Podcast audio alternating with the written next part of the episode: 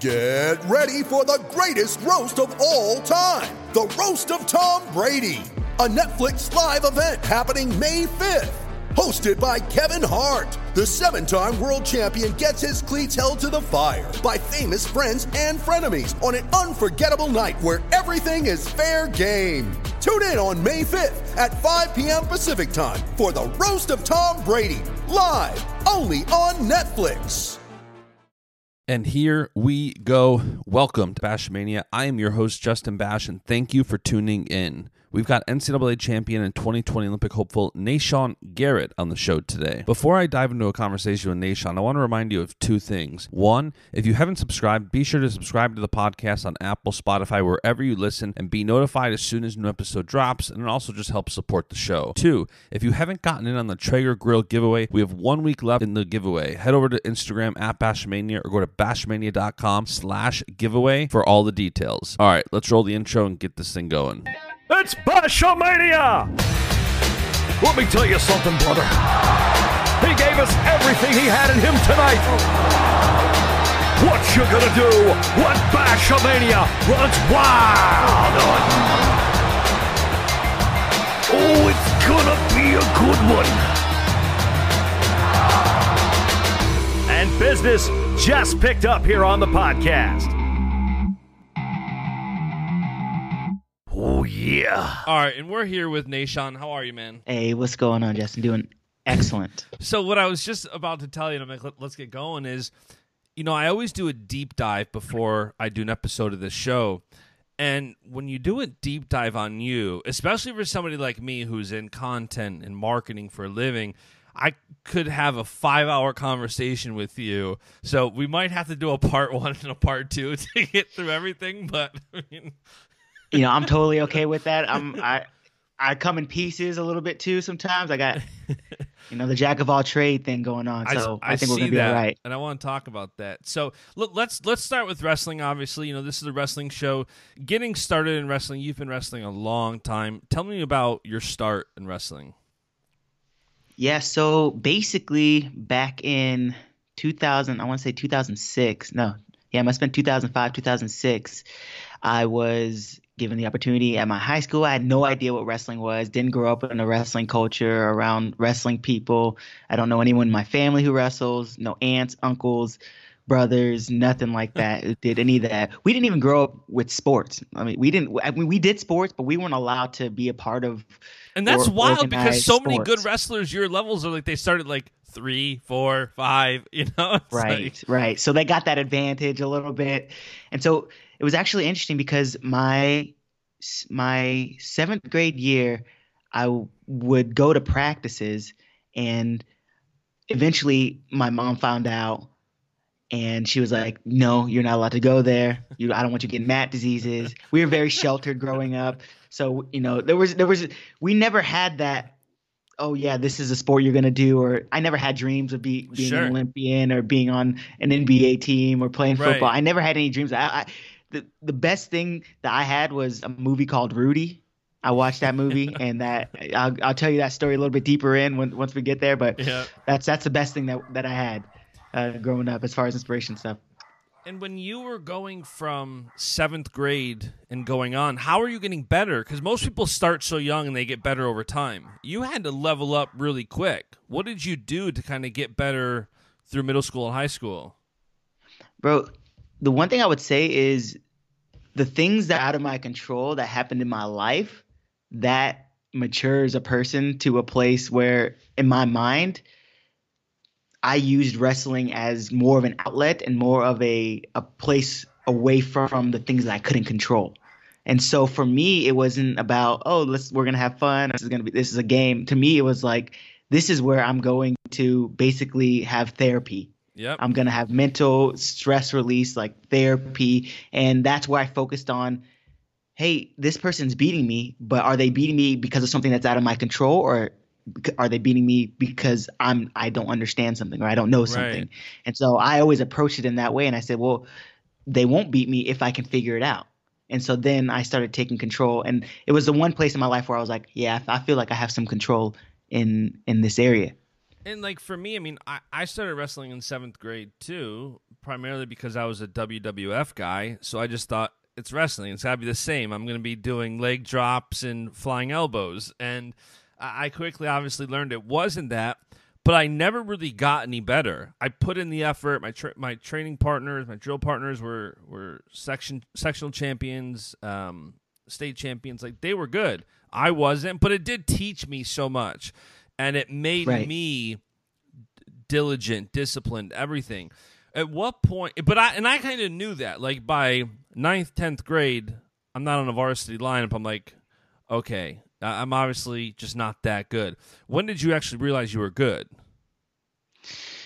Well, my my eighth grade year, which was the year I actually started, and my mom actually allowed me to be on the team. I got to the point where I was sneaking to practices, and she was just like, you know, okay, and and we Sneak and we, the wrestling practice. sneaking what a wrestling heathen. practices.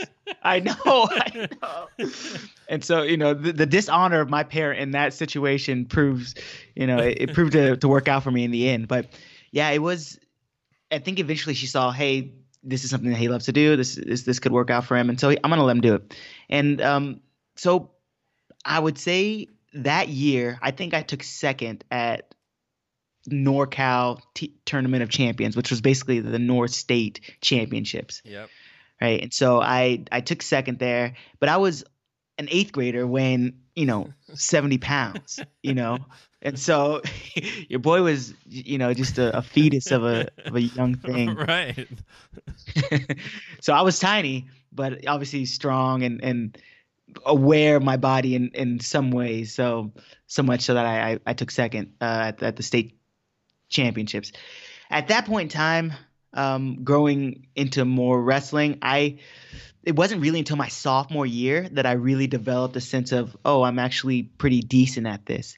Um, And I actually went to Fargo my second year of wrestling, my freshman year, and I wrestled 91 pounds at Fargo. And I went one and two at Fargo in both styles. And I tell you, man, it was it was the worst feeling I'd ever experienced before in my life. I never felt like depression in Yeah. that way ever before. And so that's when I kind of learned, oh wow, if I'm gonna do this, then I better get better because I never want to feel that feeling again. And um and from there, uh, around my sophomore year, that's when I really started to, I really started to pick it up and focus on And then what was the path to Cornell from there?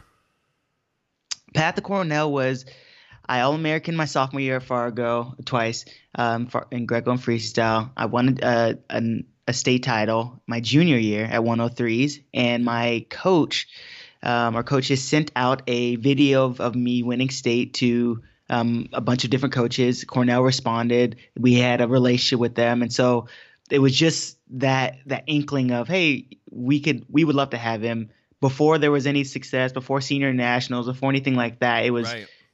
we we we can do this. Um, we can ta- we would love to take him in, and so that's what Koll did. Um, he he before anybody else came in, before anybody said anything, he kind of established this kind of relationship where yeah, there's some some success, but we want him before even all of that stuff pops Right. off, and then yeah, By the way, I'd mentioned that I always do deep dives, and one of the things that I saw, which I never went to college, I went to a local community college for two weeks.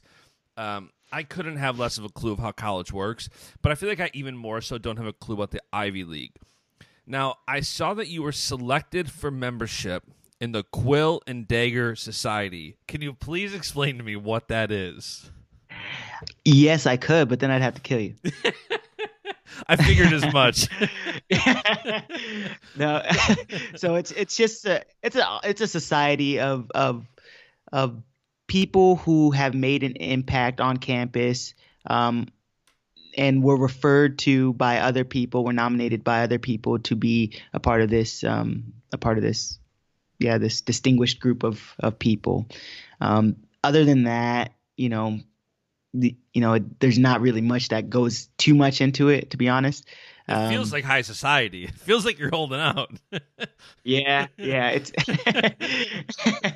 as far as I understand. So I, I didn't get too deep into it. I was very much like, oh, this is a great honor. I'd love to be a part of of this, and Yeah. it was it was really really kind of a cool thing going through the process. But after it all, after it all was all said and done, I was kind of like, yeah. you know, that's great. It's great to be a part of it. And I didn't really delve too much in it, but yeah. it, it is really, it is really cool. Yeah. It is, it was really it, cool. You know, thing. you're definitely busy at college and you know, as, as I was going back and, and kind of like tracing the ebbs and flows of, of your college career, if I had this right, you were third place as a freshman, then second as a sophomore, then fifth, and then something switched and a, a, light switch flipped on, and you go from fifth to an undefeated championship year. I, I'm curious a few different things. One is, what do you think was the switch that flipped to go from fifth to being an undefeated national champ? And even all through college, because I've asked that question not that exact scenario, but a similar sequence. And it's usually like the the common answer is on on the outward to the fan, it looks like there was a switch flipped, but in reality, it was stuff that happened my freshman year, sophomore year, junior year, and then the senior year was, you know, still fifth, third, second, whatever at nationals is an impressive feat.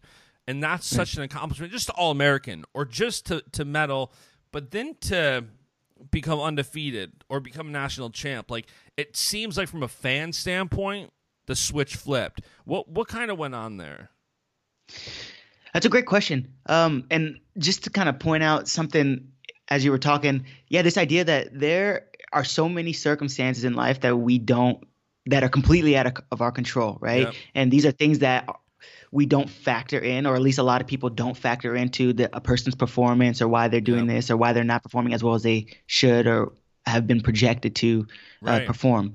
And so, you know, like in my own life, I know this obviously exists for, for other people's lives, but my own life, you know, I'm I'm a freshman in uh, in college, and I'm getting basically, you know, nightly phone calls, twelve, no, three o'clock in the at night from people saying, "Oh, hey, this is going on with your mom. This is going on with your brother. This is happening," um, because I have um, in my family a history of substance abuse in my family, okay. and that has greatly affected. Uh, sure. I got away from it, right? Yeah. But but it's affected my family, right? And so on the outset, like you know, dealing with, um, you know, my sophomore year in, at EIWA, so being you know getting woken up in the middle of the night to these like crazy phone calls. Oh, your brother almost died. Oh, this happened. Got hit by a car. He's in the hospital. This is going on. My sophomore year to like I'm about to wrestle in the IWA finals. Hey, uh, you know your mom's in, in in jail right now. This and the other. Like this. That's like whoa. Uh, it's crazy, you know. So there's a lot of things. in my junior year, just honestly, just cutting a, a crap ton of weight that yeah. was just really, really difficult on my my psyche, um, and on my and on my yeah, just on my performance obviously. Sure. And so coming into my senior year with all of this stuff um, happening, right? You know, everything, the, all, the uncontrollables and, and maybe even some of the controllables. My senior year, I I developed this sense of um, it was really a, a philosophical change, um, and it was a, a, mental change that it took place. And you know, they they always talk about it's ninety percent mental and ten percent this and the other, but really for me it, it really got to that point where it was there was a mental a mental switch that flipped on um, because what i believe about most athletes is we have we have fears that are unrecognized and un, undealt with. We have anxiety we have pressure we have all these things that um, you know people just look at us and they say we're they just see wrestlers and warriors right, right. but internally there's a, there's a lot of stuff that we're dealing with the doubt you know the fear and and you know it might be outside pressure it might be pressure from the inside. And so the my philosophy during uh, the 2016 year was you know it's not what you do that defines who you are it's who you are that defines what you do so when you find out who you are you can live out of your being instead of out of your doing and so for me it was just um, maintaining this this place of being and ma- maintaining this this identity that doesn't change with whether I win or whether I lose. So I wasn't out there because even my junior year, there was times when I would tech a guy and come off the mat and be very, very frustrated. And I would think to myself, well, why is that? Because I didn't I didn't dominate them in the way that I wanted to. You know, I I was fearful, I was frightened in that match, or I backed up, or I didn't get the takedown I wanted to. And so I needed I wanted to develop this sense of identity, this sense of of purpose and and I was able to do that that that year where something clicked and I became what I believed I was, and I manifested my belief um, in such a way that what was seen was was seen. And if my memory serves me correctly, it, it's funny. I I remember vividly when anytime somebody puts their faith on display, especially at NCAA's, anytime over the last decade, I, I remember it vividly. I remember when Quentin Wright won his national championship and he came on, he's like, I just want to thank Jesus right away. Um, I remember like I started going to NCAA's in 2016, and I remember I can't remember what year it was when Jaden um, sang "Your Will Be Done" before NCAA's, and when Nolf Oh, wow. when Nolf came out to "Stars" by Skillet, and all these moments, and, and wasn't it you won in 16, which was in New York City, and I thought you came out after and said something like, "I, I just want to thank you, God, for giving me this championship," or something along that lines.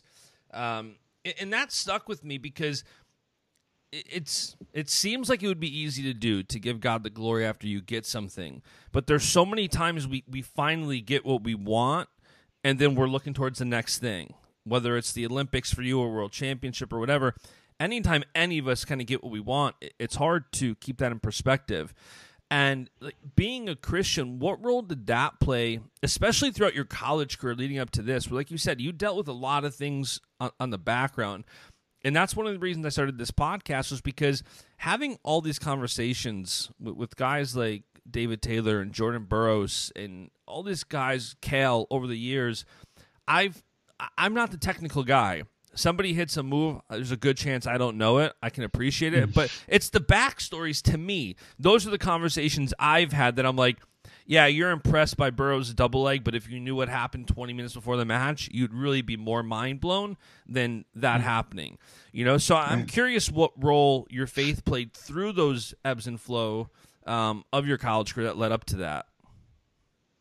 Yeah, I mean, first of all, thank you for giving me the the platform to be able to speak about these things Sure. because yeah, the fact that you were able to connect this idea of identity and being with the sense of my faith is is huge because not a lot of you know, I, I say it on on this outside, you know, just kind of Yeah. be I don't know, I, I wouldn't say even be somewhat neutral. I would just say this is just what it is. But Yeah. the behind the fact is this case of of faith, right? What you Yeah. believe, you manifest what you believe, right? And so for me, I think that there's you have the people who practice what they what they believe, and then you have people who, um, and uh, I mean, there's then you have people who there's a practice and then there's a parrot. Sure. Okay. So the reason I say that is because um, there are people who, you know, there's someone who says, oh, like, look at this person here. Um, they're, you know, giving the glory to God. God gets the glory. You know, it's all about His glory. It's all about this. And to be honest, like, I'm actually a little bit critical of that just because um, the way that I understand the scriptures and the way I understand um, uh, faith so far is is this idea. Obviously, the glory is uh, to Him, but it's Him glorifying Himself in us. Yep. And so, if we don't if we don't understand our oneness with Him, and if we don't understand that we're doing it as uh, in this cooperative union, um, we a lot of times we distance ourselves from like the product of winning. We distance ourselves. We say, no, that it wasn't me. I didn't do it. It was all him. You know, gl- glory to him. That that to me is um, f- that for me was because I had I lived like that for a long time. That for me presented a sense of of of just false humility, honestly, for me. And so I had lived like that for a really long time, and I had lived in this kind of yeah, okay, we got the scriptures, and you know, give glory to God, but it was really just like this um, me not me not taking responsibility for the fact that he is in me and that we're one and that we're doing this together basically. It was like okay he's doing it you know? And so win or lose it's you know the glory goes to him. But and this senior year what i had like really realized was it it really is this this this cooperative union going on where it's it's it's him inside of me glorifying himself you know? He doesn't need me to glorify him. Yep. he can do it himself but he's doing it. He chooses to use me as a vessel to, to glorify himself in that way. Does that make sense? Yeah, and I think a lot of people struggle with false humility because I don't want to turn into a Jesus freak, but for like 20 seconds, I mean, my, my pastor, I tell him all the time, like, dude, you killed it and this and that. And years ago, I mean, he's our age, he's my age, you know, young 30s, and he early on when, when he became a senior pastor, it, it was it was harder for him to, to take in the the compliments and the praise. And I start we kind of started joking like, you know, so many people just give the glory back to God and they don't receive the compliments.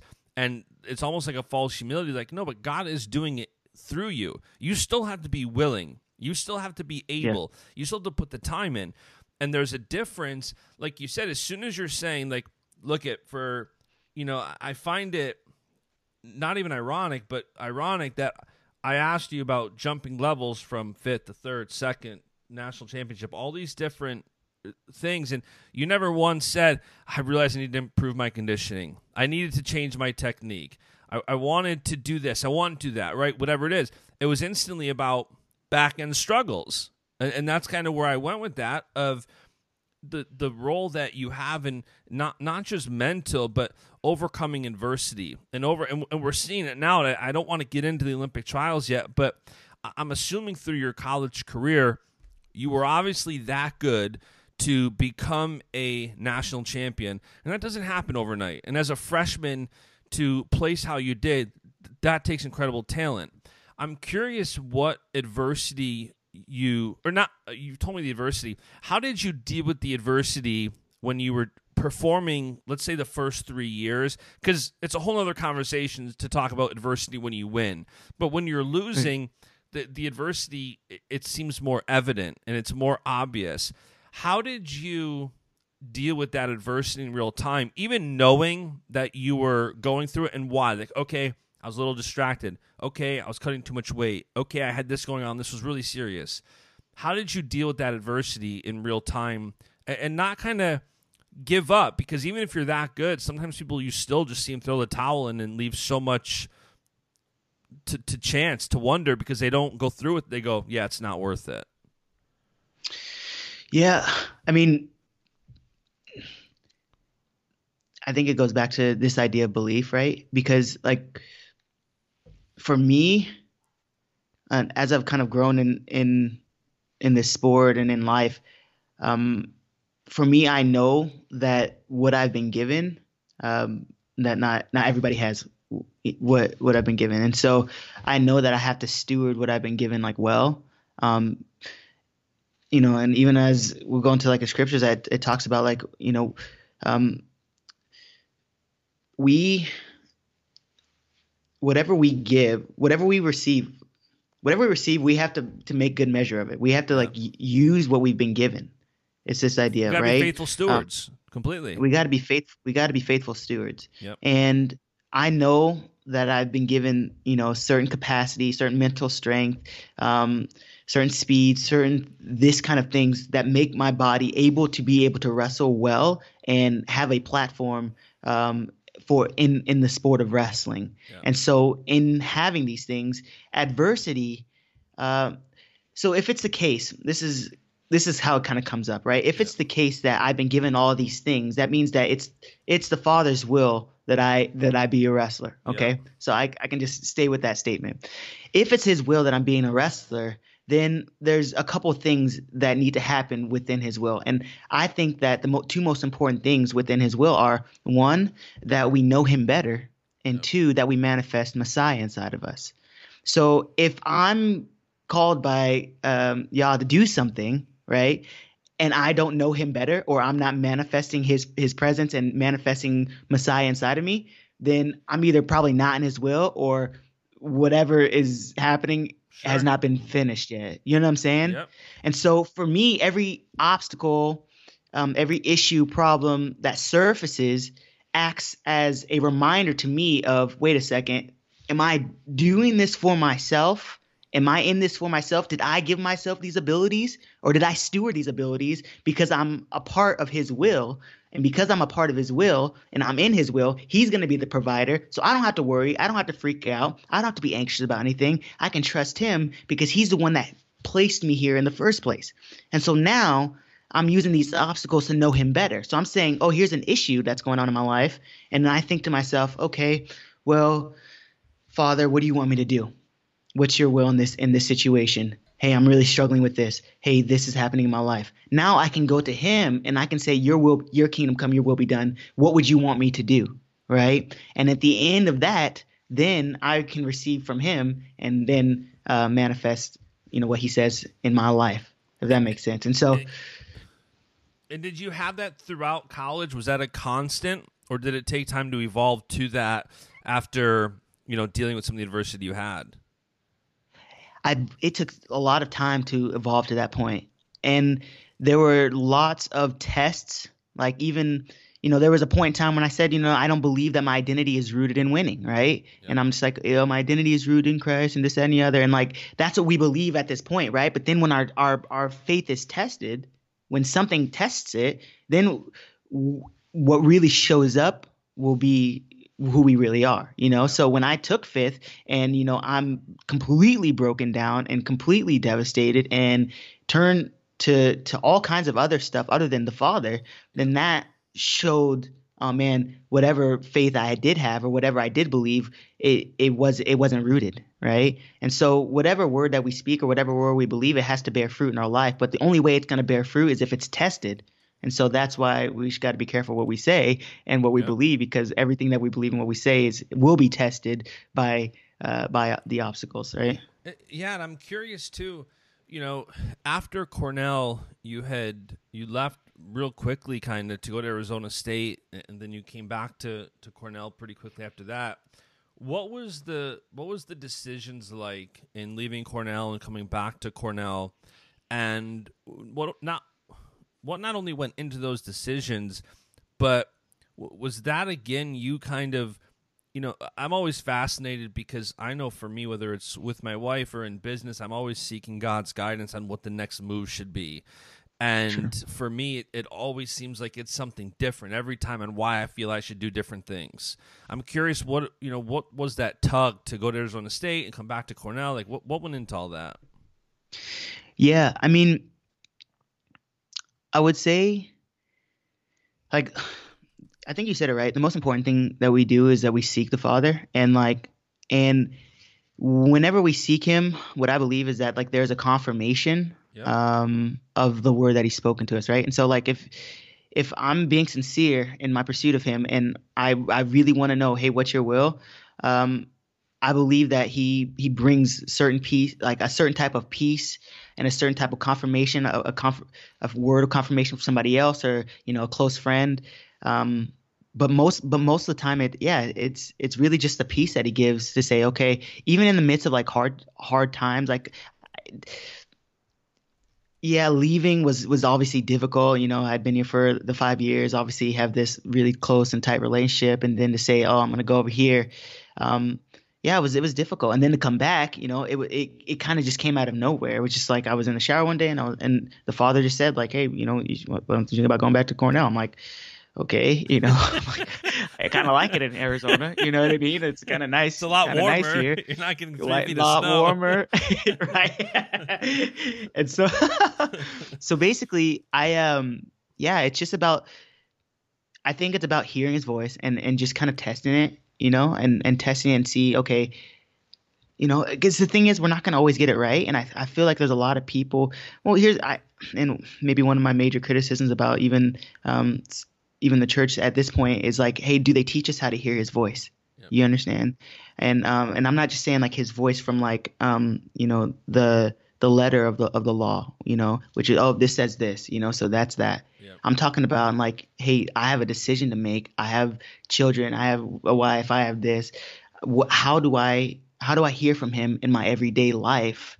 How do I how do I do so? You know, and so where I don't necessarily know if we're taught well how to do that. And so for me, it was one of those things where I'm just like, okay, Father, I believe that that you speak because you say that your sheep know your voice right? And they can discern your voice. And so I'm saying, hey, um, I need help.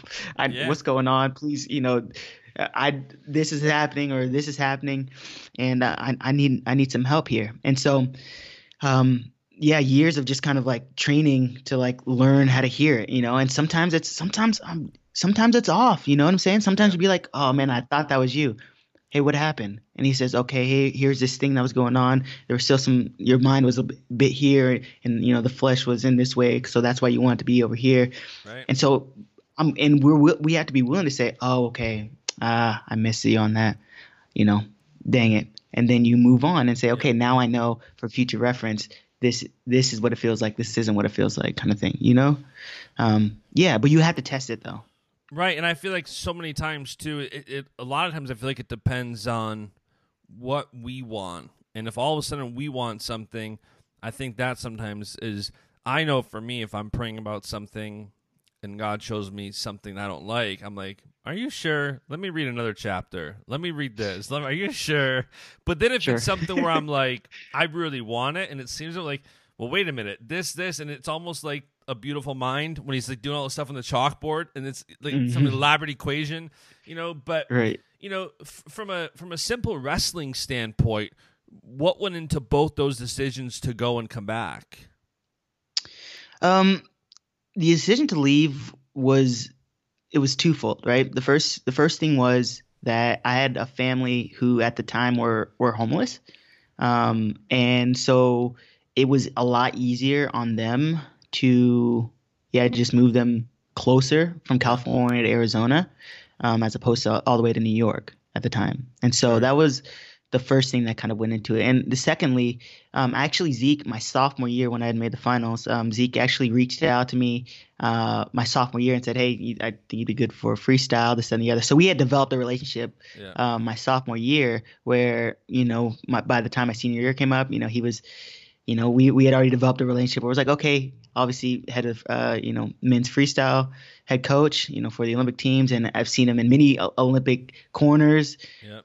Dude's good. I, I think I'd, I think I'd like to learn from him and just kind of get his perspective on things. And so, um, so at that time it was just like going over there, kind of receiving what I could from sure. um, someone at that kind of level. Yeah. yeah, in the season, exactly. And then what was it like coming back? I mean, now you have, you know, Chas Tucker, Vito Arujau, Yianni. like you have such incredible partners. What's it like in that room right now training with that caliber of a group of guys? Yeah, so that was really one of the primary reasons why yeah, I came back where I, I was looking imagine. at, I was like, hey, so you know, you got, so you got all these these younger guys who are obviously incredible incredible wrestlers and would be make for incredible partners, and so I wanted to be. I wanted to put myself in a situation around um, a group of, of people where, yeah, just everyone you were around is just elite, and there's no lack of there's no lack of partners. They're they're they're ready to go. They have the same mind. They have the same goal. And when you when we're unified in that sense, I think that there's I don't know. There just seems to be um yeah just exponential growth in in yeah. in a person. And so that's that was one of the reasons why I did come back. And it's obviously it's it's been good so far. And, and you know, the, I guess the the next thing we can kind of talk about is you know here you make the world team now in, in 2018 and then have to back out because of an injury. And, and sticking with that common theme of overcoming adversity, what was that like to to accomplish something where making a world team is so cool because you can forever say you were on a world team, but nobody makes a world team and then they're satisfied. You make the world team, it's like checking the box. Nobody makes the world team to say, I'm a world team member. You you you right. wrestle off, you you win that spot, and it's literally like there's not really even a celebration. Maybe for the Olympics a little bit more because you're an Olympian and that ha- kind of has a like a cool ring to it. But for for making a world or Olympic team, it's really becoming a world or Olympic medalist. What was it like overcoming that adversity? Yeah, I mean, that it, that one was difficult. That was a, a really, really, really difficult season, and um, what I learned in that season was this idea. Um, was this idea. I and not that so much I agree with. So here, here's what I learned basically. I learned that there are certain injustices that happen in the world, and injustices that you experience in the world, you become a creditor. Um, you become a creditor to the world when you experience an injustice, right? So something happens in your life, you're like, "Hey, that wasn't fair." And here's here's the reason why I say that. Here's why I think it was a, a, a slight injustice, right? Um, because I think it's just basic property rights, right? Um, if you work for something, um, then uh, then generally you know if you you know if you work for something then that thing belongs to you you know you till the land you plant the seed you have the tree the fruit on the tree should belong to you right Yep. i mean that that seems like pretty basic property rights and so in my sense and the way that i applied it to my situation was hey i did the work i made the team um, basically I planted the tree, you know, here's, I watered it, took care of it, did all the work, watched it grow, you know, oh, this beautiful tree is, is here. Uh, I'm about to pick some of the fruit to taste of it. And then like it gets like chopped down, you know, or like it gets like someone takes it, Yeah. you know what I'm saying?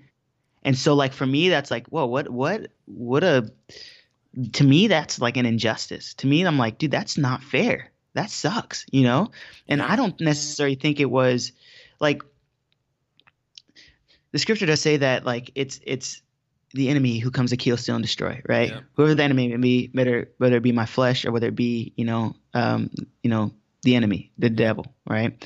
And so I'm thinking to myself, well, do I I didn't know how to approach the father in that situation, right? Because like at this point in time, I was I was in between two kind of ideologies. The first the ideology I was in between was um, everything like you have no control over what happens in life, and because you have no control over what happens, there's basically no point in trying to like really make anything happen for yourself because well you don't know how how it will or it won't go right?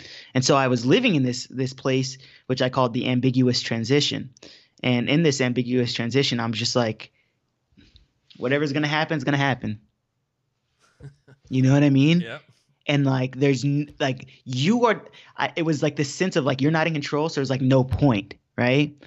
And that's like the far the far side of things. And when i lived like that i tell you it was it was really kind of a depressing place right? It's just like this like sad mopey depressing like oh nothing's gonna you know there's no point in doing anything. Woe is me. You know vanity of vanities. It's all vanity kind of thing right? And then there's and then there's this other side which is like no uh you can do certain you can make choices and you can pursue certain things um but but we have to be aware that the final say is is his basically right? And so the hard part was is like for me and you know in in any re- in your relationship in my relationship with the father i'm saying to him like dude what the heck? Like i know this really like i know that you're good right? Yeah. and i know that you you do good things for your people. Um for those who love you sorry that was um and i know you do good things for those who love you. Uh-oh. How do i get out of this? Sorry. Okay. so and i and i know you do good things for your people um but why am i what, like what the heck dude? You know what i mean? Like yeah. i'm doing what you want me to do with with with what you gave me to do it with you know? So like do i blame him and say you know this is this your outcome? And or do I blame the enemy and say hey you stole something from me. This isn't fair. Like let's bring it to the courts of, of heaven and, and kind of duke this thing out. You know what i mean? So Yep. i'm in between these two places right? And if there is no enemy then it's then it's his fault indefinitely. You know what i'm saying? Yep. and so it was hard to bring my opinions to the father for a certain period of time because I was like, you know, I don't know. Like in, internally, I was like, out externally, I think I was okay. Like, okay, Yeah. we're, we're we're good. But internally, I was thinking to myself, dude, this sucks. Like, how could you let this happen? you know what I mean? Right. um i mean even if it's going to work out for my good later on like this sucks you know what i mean and so that that was a difficult that was a very difficult time but through this time i did learn a lot about um there was i did do a lot of studying and i did do a lot of just kind of internal processing which was which turned out pretty good for me yeah Yeah, and I mean, you haven't really lost a step. Like you, you're one of the most talented wrestlers out there, and I'm curious now. Like, and this this part of the conversation is kind of twofold. You know, here we are, March 2020, in uh, what can only be described as I don't know, like a doomsday type setting. it's funny that the number one thing um, Burroughs just texted me like five minutes ago, and, and, one of the things he said is "What a time to be alive," and like that seems to be like a common theme right now. What a time to be alive! Like it's craziness, and you know your your 2020, along with other Olympic hopefuls, is so unique because you have two huge things apart from everything else you deal with behind the scenes. You have one absolutely loaded weight classes. You have these weight classes where you have to be you, arguably have to be one of the best wrestlers in the world to make the Olympic team and you have to constantly get ready for that. And on top of that now, the Olympic trials are postponed. You don't even know when they're going to be. So I, I, forgot who I was just talking to. Um, maybe it was Bo Nickal uh, on the podcast, and I was like, "How do you trust at this? And maybe it's just day to day, but trusting in God's plan for for the next couple of months, whether it's being better than every other guy at your weight class, whether it's not knowing when the Olympic trials are. I mean, Trump just said this stuff isn't going to wash out until July, August. Like, does that mean we're going to be locked down until July, August? Does that mean Olympic trials aren't going to be until July, August? Does that mean Olympics are going to be next year? Like, man, it, it's for for somebody like me. The control there is hard to let go of when it comes to schedule.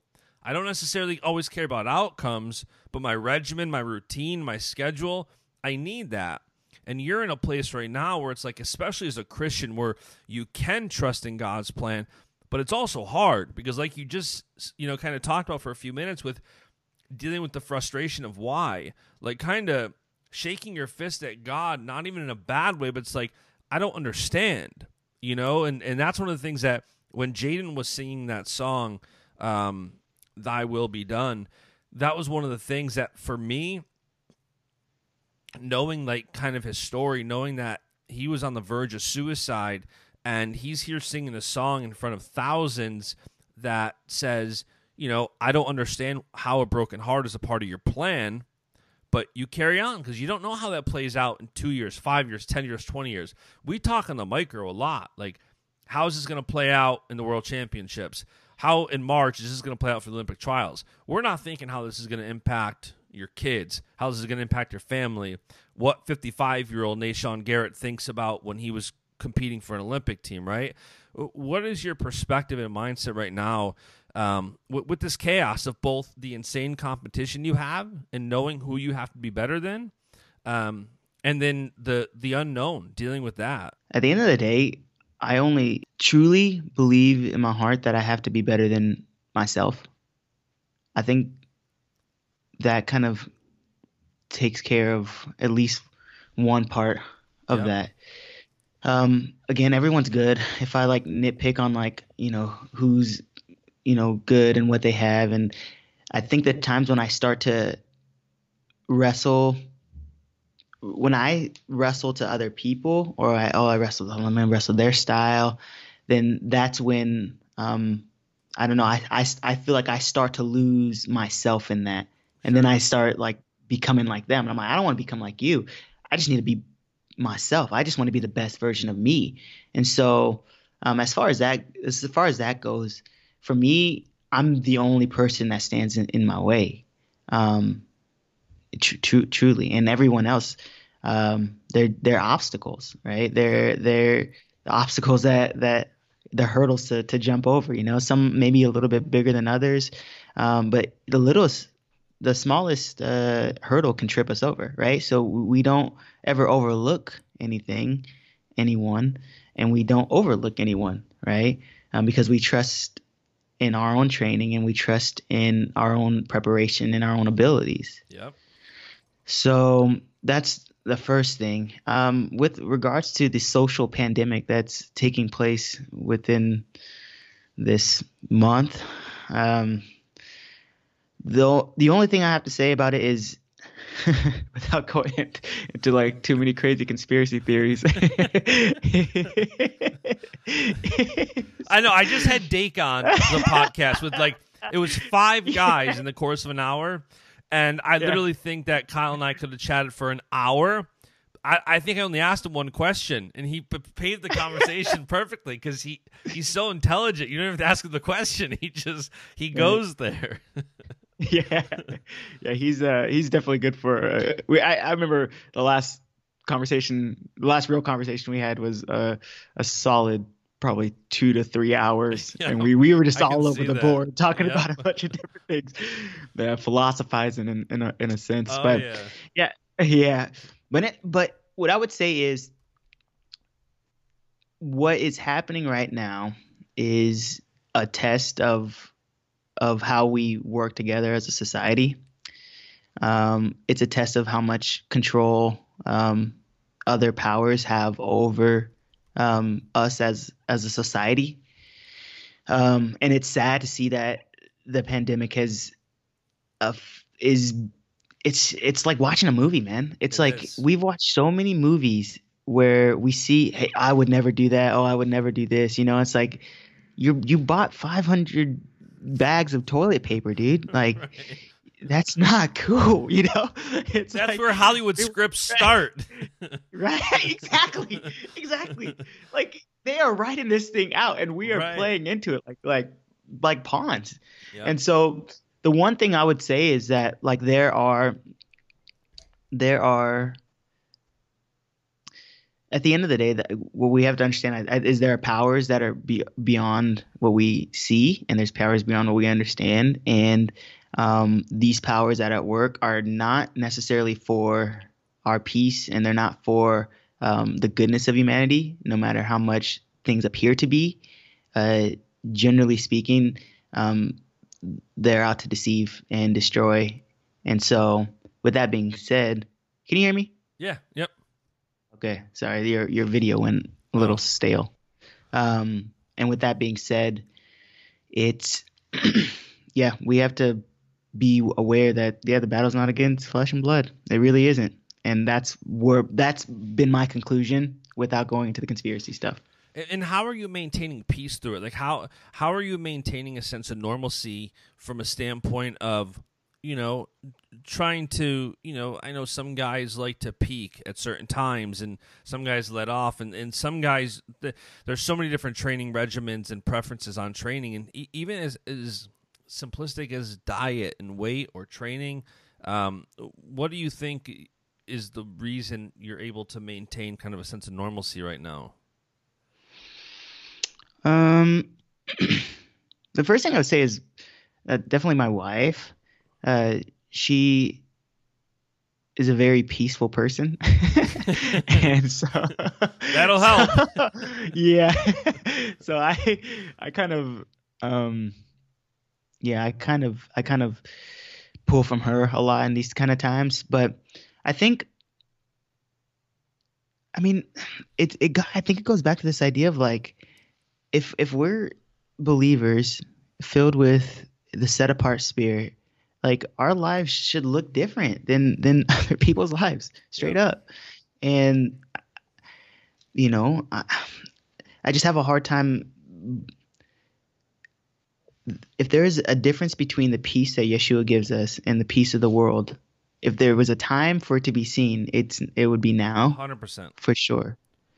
Um, and but I also think that that that peace is like something that's developed, um, and I think that that peace is something that's, um, for example, uh, you know, if if if there was persecution or if this if you know if you were being persecuted if i was being persecuted like how would you know peace in a, in a situation when you're persecuted if you if you never practiced that peace or if you never understood that peace or if we never uh, took the time to practice how to receive this peace Yep. you understand?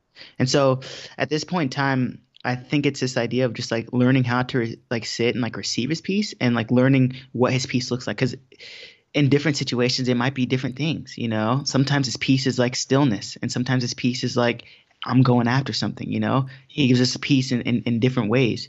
And so, um, so for me, you know, having having a solid wife um, and a good thing in her uh, and yeah, and just maintaining communication and, and connection with with the father.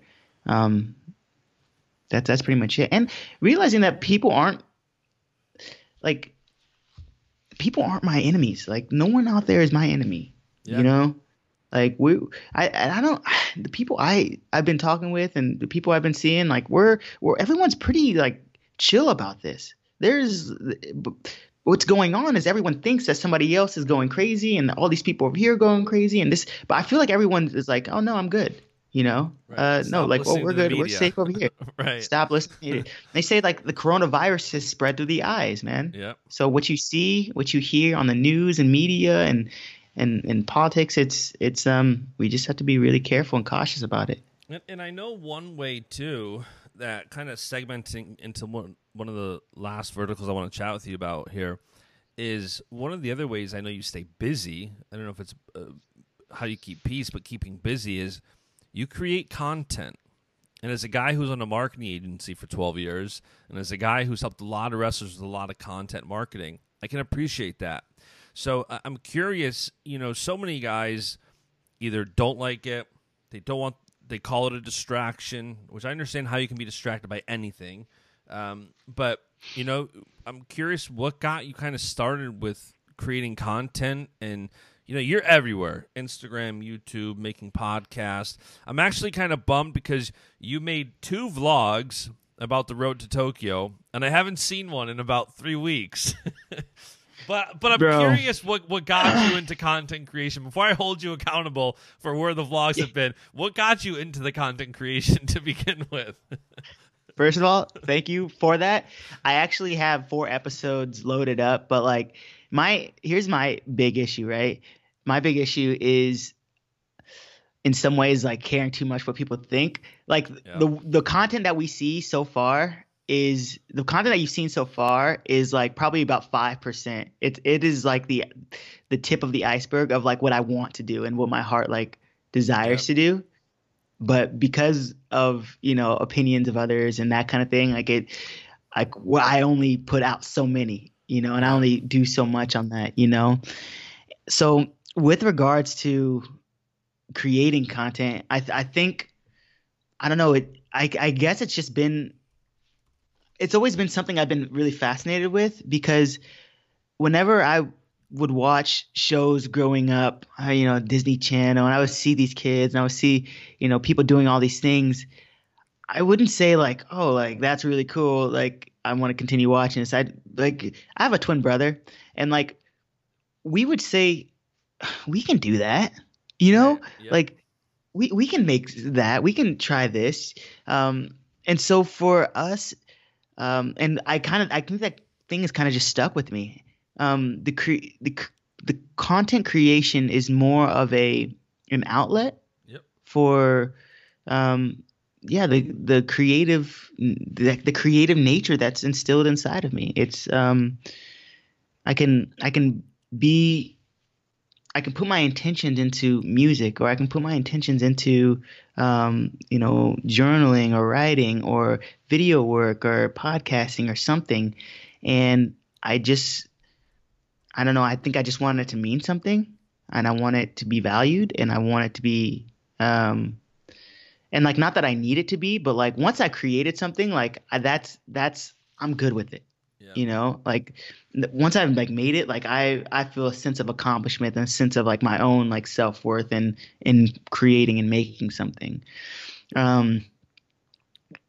the issue is right that it's easy to get caught up in this the euphoric feeling of like oh wow i had this many likes on this post and all Yeah. this this many The people commented on this one and Yeah.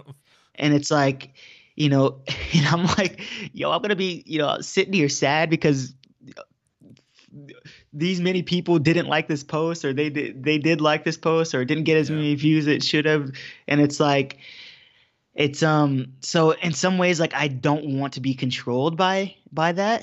Yep. but in some ways like i'm asking myself well if i've been given a gift like how do i steward how do i steward it right? If if content creation is is something that um is i'm good at then how do i steward it without allowing it to remove my freedom? You know what i'm saying? Yeah, and I think for me, I mean, I started Bash Solutions in 2008. Aside from putting out Instagram photos, I didn't create any content for myself until 2020. Like for 12 years, I've been helping other people create content because to a degree, I'm I'm the same as you. I get my I get excited to create content. Like I was telling my wife, I went to Big Tens. I had a media credential. I'm sitting at press row. I'm playing on my laptop, working on stuff. And I'm like, man, here I'm making good money. I've got a good company, and I'm out here grinding on my laptop, making like I was like laughing, telling her, I'm like, I want to be the first person on the planet to put out the Big Ten championship finals matches in a little graphic. I want to be the first person. I don't want Flo to beat me. I don't want USA Wrestling, Big Ten, nobody. I want to be the first one. And she's like, You are a true entrepreneur. Because, like, that to me, like having my hands dirty, that's where I have fun. And this podcast mm. has been that.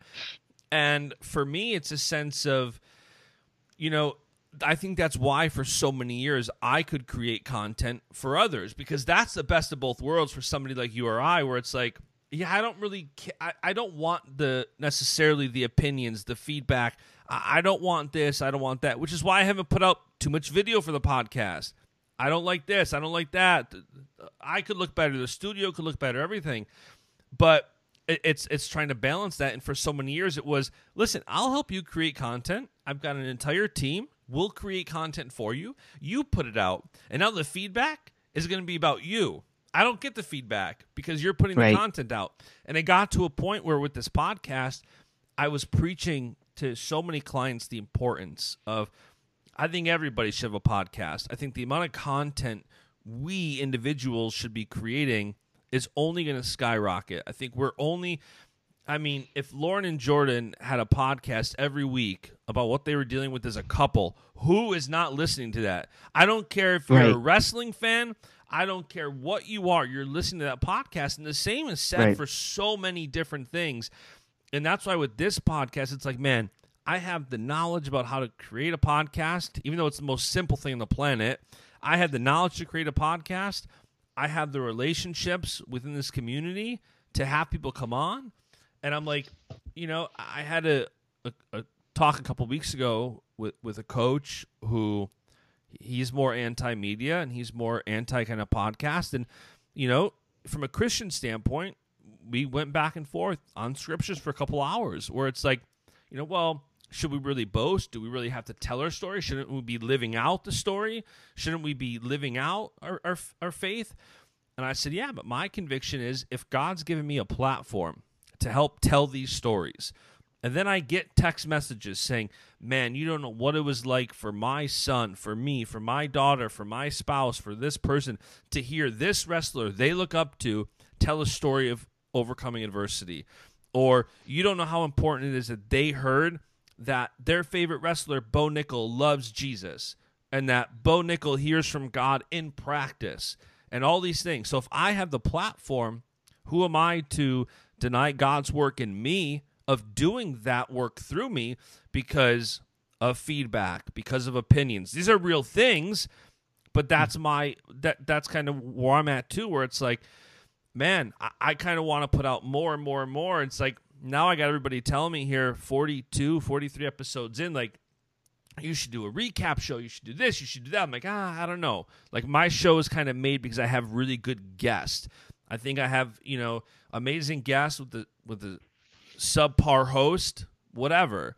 But uh, you should do a show. I don't want to, but you know, and that's the other thing too is, I know from an athlete like for you, it's a lot of work creating content, and whether you're getting distracted or whether you're mixing the the emotion of a reaction of a vlog with your actual wrestling, those are different worlds, but they can collide. Because if you're right. if you're having insecurities or a negative reaction to a vlog or an Instagram post, that translates over to your wrestling. And I'm curious how you kind of separate that. And and I'm sure that's something you're still really try, kind of figuring out, like how to separate the two and the emotion of, you know, there there's going to be people who no matter what you do, they're not happy. But I'm curious, how do you right. kind of keep that separate and not let that? Because I'm sure there's a lot of people who there's a lot of kids who want to be Instagram famous, and there's a lot of kids who want to create content because they want the fame, right? Like I think you and I are both at the place where we don't necessarily want want fame or we don't really want to be well known because of the content we create. We just want to fulfill those gifts and fulfill that work we're doing. So, from a standpoint of, you know, balancing your content creation and your work, how have you found yourself best separating the two? Great question. Great question. Um, yeah, I mean, that I think that's so. Are, is the question you're asking as far as the different pieces of content that I'm creating? How am I? Well, you know, I think you're you're you're you're creating a lot of content. You're creating vlogs. You're creating podcast. You're creating you know Instagram TV content. You're creating a lot of content. And one of the reasons you're telling me you're not creating more is because you want to make sure to kind of distance yourself a bit from the reactions and getting too caught Yeah. up in that. And at the same time, you obviously don't want to mix those potential negative reactions with your wrestling. Because wrestling Right. in itself, there's a lot of guys I who don't see. go on social media because they can't handle rankings and predictions and previews. Mm. And I get that. Because if one person tells me I suck, I could agree with them, but I want to know why. You know what I mean? And as a wrestler, like you have to perform. And if you're like, listen, Right. you suck, you this, you that. Even if you're wrong or right, I'm gonna I'm gonna be a little bummed, right? And some people just aren't like Sure. that. Um, so I'm just curious when you're you're you're consciously trying to balance keeping the emotion out of it from the reaction and not letting it affect your wrestling whether you just won't post on instagram or whether you won't create a podcast or a vlog like how you balance and kind of keep that separate when you step on the mat It's interesting because I feel like I go through.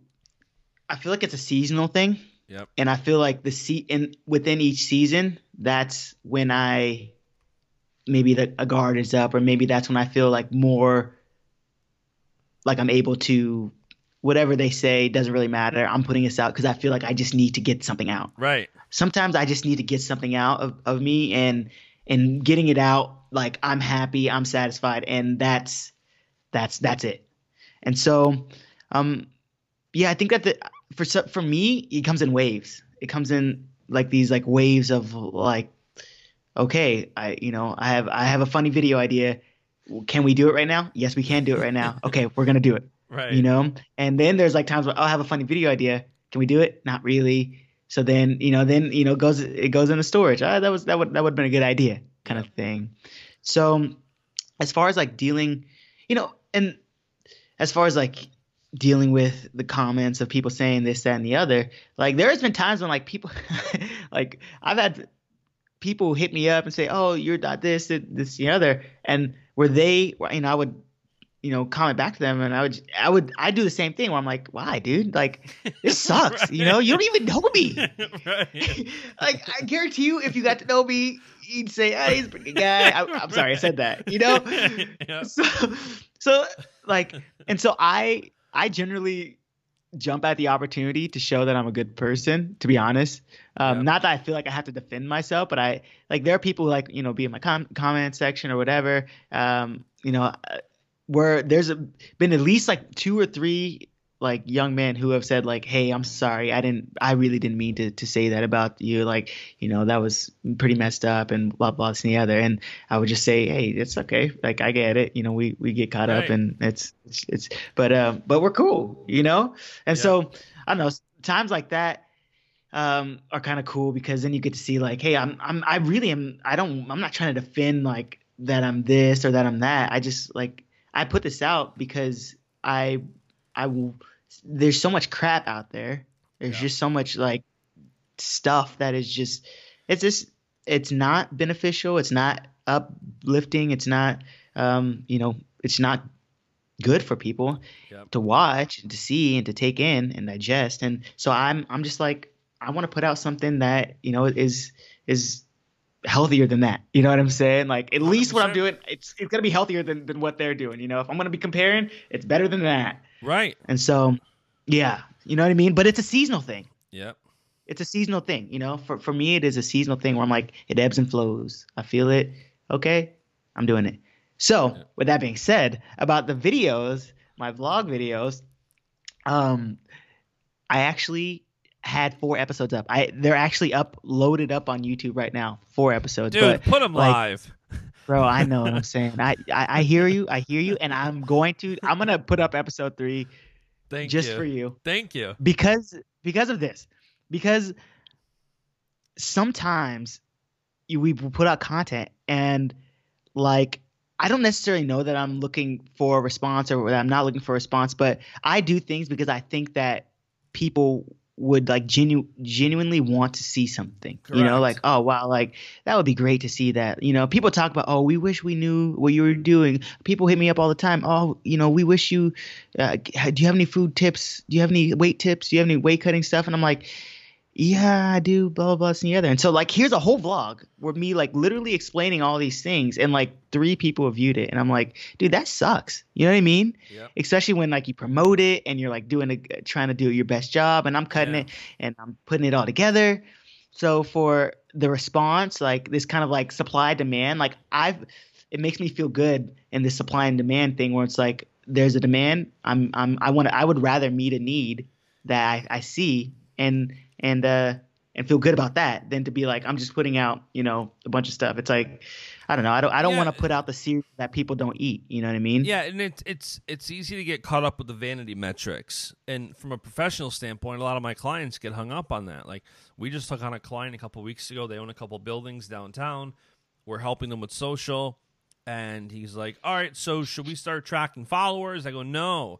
I said it's much more about if you have 50 followers, make sure you're reaching and you care about those 50 people. If you start looking at followers, you're going to start putting out content that's not genuine to manipulate and trick people into following you. And it is mm-hmm. tricky balancing that. Like it takes consistency to build that audience to where they care. And for me, success of any kind is addicting. So even for a podcast, if you're seeing numbers go up, even a, one extra listener every week, it's exciting. Then you start wanting two more listeners or five more listeners. And I think for me, I found where I get the most fulfillment and contentment is I'll notice I, I launch an episode and I look, okay, how many people listen to it in the first hour? Okay, great. Okay, Nashon shared it. How many people listen now? Okay, cool. And, and that's kind of contagious in itself. But then if I get like one text message or one DM on Instagram and somebody's like, dude, Nashon, I didn't know that about his brother. I didn't know that about his mom. Thank you so much for, you know, having him on. Now I'm like, I'm good. I don't look at the numbers nearly as much because I got that contentment now from somebody's message saying like, thank you. Like, thank you for doing that. And, and so it's definitely a struggle. It's not as easy. And I feel like, especially getting started before you get traction, that's like, Right. especially with like podcasting or YouTube. Like now that I'm 42 episodes in, consistently at least one a week, people will say, you know what, I like Nation, I'm gonna go listen. And then go back and listen to 30 other episodes. Having that that Right. archive helps. Same with YouTube. I can't tell you. I, you know who David Dobrik is? No, I don't. he's a, he's a hilarious YouTuber. Every video is like four minutes and twenty one seconds long, and you laugh and laugh. Last summer, I was on a trip, and my wife's friend and my friend Jackie showed us this video of David, and it had to be like his 450th vlog. I went back over the next month and probably watched all other 450 vlogs. Oh wow. Like it's just because it's contagious. You know who Casey Neistat is? Casey. Yeah, yeah, yeah. So I same thing with him. Big YouTube vlogger. I got onto him maybe I don't know, 500 episodes in. You start going back, but and that's when you're that's when you really build an audience. But building hmm. that whole initial content and library, that's what's tough. Because like you said, okay, three people, great. It's not like when you have a thousand videos and people go back, and now it's Right. it just it- it's an upward trajectory because people are going back and listening. So it, it's definitely tough, man. But you got to post those videos. I mean, Okay, for sure. Okay, Especially you're the now, one, You're the one person now. exactly. You, you're the one person now where I'm like, at least at least Justin's watching. dude and, and especially now because you know the last thing here then, then i'll let you go. Like we, we do as peaceful as you are and one of the reasons i the last episode i just had literally five guys on. I had dake Burroughs jo ashnall and Gable Steveson because i feel like the fans were so bummed. Man i'm pissed i can't go to state college. I'm pissed i can't go to the ncaa's and all the athletes i talked to especially because I think the ones I talked to are, are genuine good human beings, are like, it's good. God's in control. Or it's like, I'm staying ready. I don't care when it is, you know? So I think it's important to have that perspective. And I think that that's one of the reasons it's also so important for you athletes to put out content yourselves. Like Flow does a great job. Track wrestling does a great job with giving us access to view content. But they're a business. So if they're having you on on on FRL or the podcast, they need to push subscriptions at the end of the day because they're a for-profit business. And you know, I think when you have a for-profit business and you're creating content 9 out of 10 times, there's going to be some kind of hook. They're they're Right. having somebody on to talk about the trials, so subscribe to the trials, right? And I think I know for me, I want to know so much now more than ever. What is Nashon Garrett doing March of 2020 when schools are shutting down everywhere? Seth Gross was telling me today he's going to high schools all around him to try to train, and you know it's it, it's wild what's going on. And I think there's never been more interest in the direct athlete, let alone a wrestler's life, than in a world where there's no sports. I mean, if that's not incentive to turn that vlogging camera on every day, I mean, Right, right. That's, So- a, that's a valid point. That's a you make a valid point. It's very uh, a very convicting, valid point. that was the whole that was the whole point of this podcast. I wanted to Yes. the vlog, so let me have him on the podcast for an hour. Right. Um, All right. Yes. So last thing, you know, before I let you go, just kind of tell me, you know, coming up these next couple weeks, months, like what's your focus as you, you know, uncertainty of the trials. You you got to obviously train as much as you can. What what do you do to kind of just stay focused and and what's next? Yeah, so I would say the one thing, the one thing that's cool about being up here is that I have people who are here, you know, ready to go. You know, you got you got good guys to wrestle. Um, we have a facility that we control that we can be in and be around, uh, even though we're not really allowed to. Um, but we are, and um, so that's that's been obviously that's pretty nice to have that. I don't have to like wonder about oh, am I going to be able to work out? Is this going to happen? Or you know that I, that's that's not a case. We worked out today, and I worked out with um with Vito and and Yianni was there, and Kyle was there, and Gabe and um, Scotty Boykin and uh, Max Dean and all these guys were there. So it was it was you know it's nice to have that that ability to to be around guys like that. Sure. Um, I guess, I guess this idea of moving forward Yeah. is, um, yeah, just kind of, yeah, this being ready, being ready. I mean, every season is a, is a little bit different, but we are told to be ready in season and out of season, to be ready in season, out of season, and so whatever that means, um, with regards to you know conditioning and wrestling, and at the end of the day, yeah, there are certain things that we can't, there are certain things that we just can't control, and um, I think, I think, I'm okay with that. I'm I can only control what, what I can, Yeah. and I'm prepared to do that. I believe. Yeah, I love it, man. Well, listen, everybody who's listening, go and give Nation a follow. Peer pressure him into posting more YouTube videos. Listen to his podcast. He has them all linked up in his Instagram link tree. And I'm sure we are going to have to have a part two here soon to to kind of go through his his future content. I also want to put a a small plug.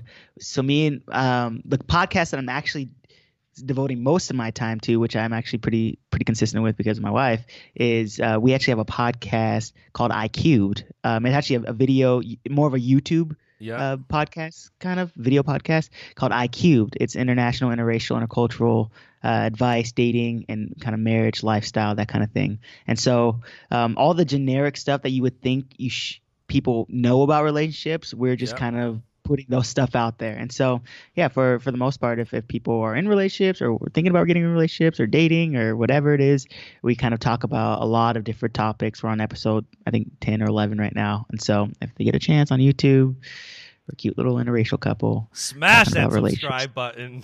Give the video Uh, some, some it, thumbs up. like, comment, let us know. But um, vlog, vlogs are coming up, and and um, I will definitely stay posted with you about that stuff I'm holding for you sure. accountable, man. Awesome. Listen, thank you for making yes. the time and spending some time this afternoon, and I'm sure we'll speak soon. Yes, of course. I appreciate it. Thank awesome, you, Jess. man. Have a good evening. See ya. And that is it for today's show, guys. I hope you enjoyed this episode. Be sure to subscribe to the podcast. It's available everywhere Apple, Spotify, YouTube, Anchor, Stitcher, Overcast, you name it. This podcast is available there. So thank you so much for tuning in. Let me know what you thought of this episode, and I will see you soon with another episode. And the beat goes on.